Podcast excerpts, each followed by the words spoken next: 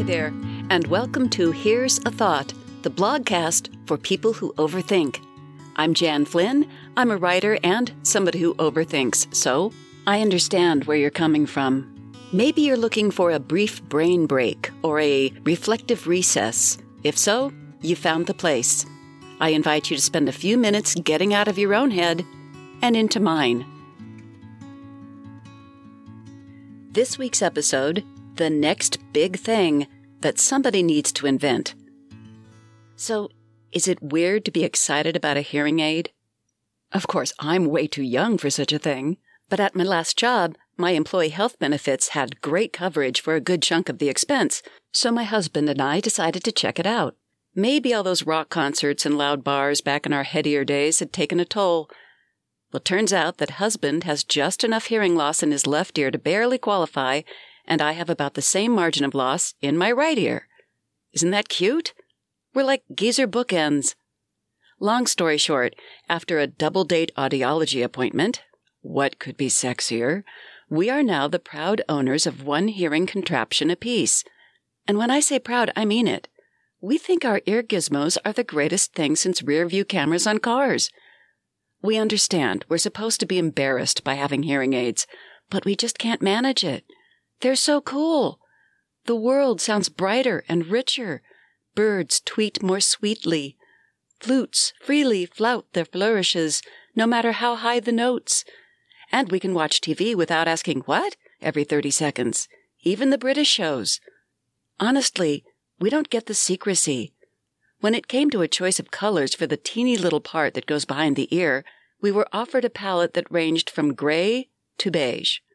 No darker levels of supposed skin tone, by the way. Another example of unconscious racism showing up in design. But where's candy apple red? asked my husband. We only offer colors like that in the children's models, replied the audiologist. Well, phooey. Other than the coy subtlety, we're happy as clams at high tide with our ear gadgets. They're Bluetooth enabled, they don't amplify background noise, and they can be adjusted for all manner of environments. But having this nifty thingy in my head makes me wonder if it's possible to fine tune hearing with a handy little device, why not take things several steps further? Beyond enhanced hearing, how about enhanced thinking?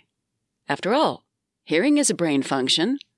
Okay, I'm no neuroscientist, but I've got a great item for the suggestion box. If geniuses somewhere aren't already working on it, I propose they get busy and invent the thinking aid. Imagine the possibilities. A small wearable device discreet enough to avoid detection by people who might otherwise accuse you of cheating at Scrabble. One that sharpens your mind, polishing your gray matter to a high sheen. But, and this is crucial, one that is customizable for a range of situations. Because you wouldn't really want your brain firing on all cylinders every moment. People like that end up sitting alone on park benches ranting to the pigeons. No, you just want your thinker tuned up and focused appropriately for the occasion. So for starters, here are four proposed thinking aid settings. Setting 1. The WDICIHF setting. An acronym for What Did I Come In Here For? Many users would choose this as their default setting. Think of the time and frustration saved. No more charging confidently through a door into the next room, sure of your mission, only to end up standing in the middle of the floor, suddenly bereft of purpose. No more staring at a cold, half empty mug of tea, wondering how it got there, of all places. And finding the pruning shears you were searching for yesterday sitting on top of the refrigerator? A thing of the past. As a bonus, WDICIHF also features a built in locator function for your phone and keys.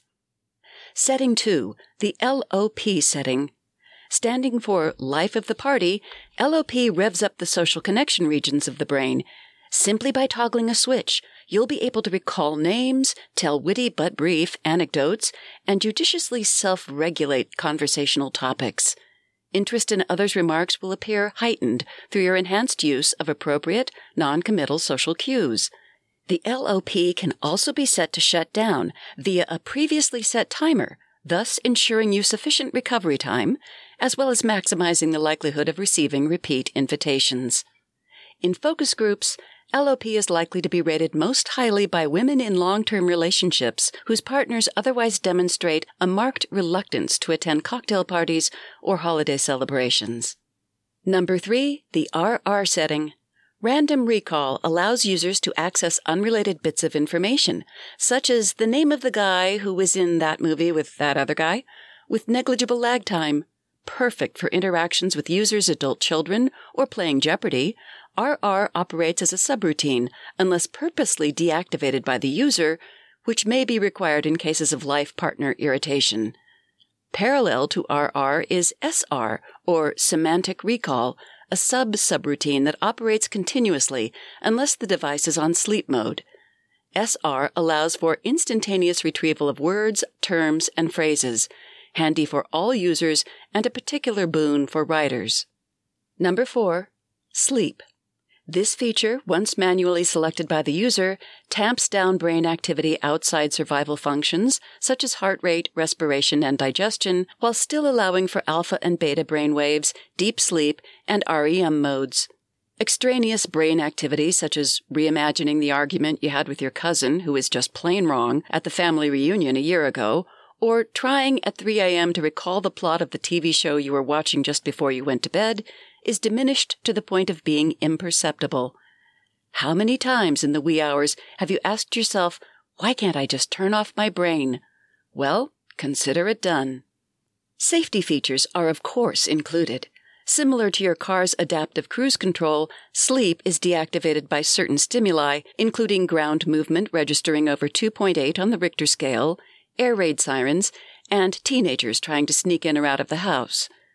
In the interests of the greater good, I'm offering the Thinking Aid concept open source and free of charge. Because by the time this thing hits the market, I won't remember I thought it up in the first place. Thanks for listening to this week's episode of Here's a Thought with Jan M. Flynn. If you like what you hear, please subscribe at Apple Podcasts, Google Podcasts, Spotify, Stitcher, or anywhere you get your podcasts. And if you'd like to help me build my audience, please leave a review. Until next time, may all your thoughts be good ones.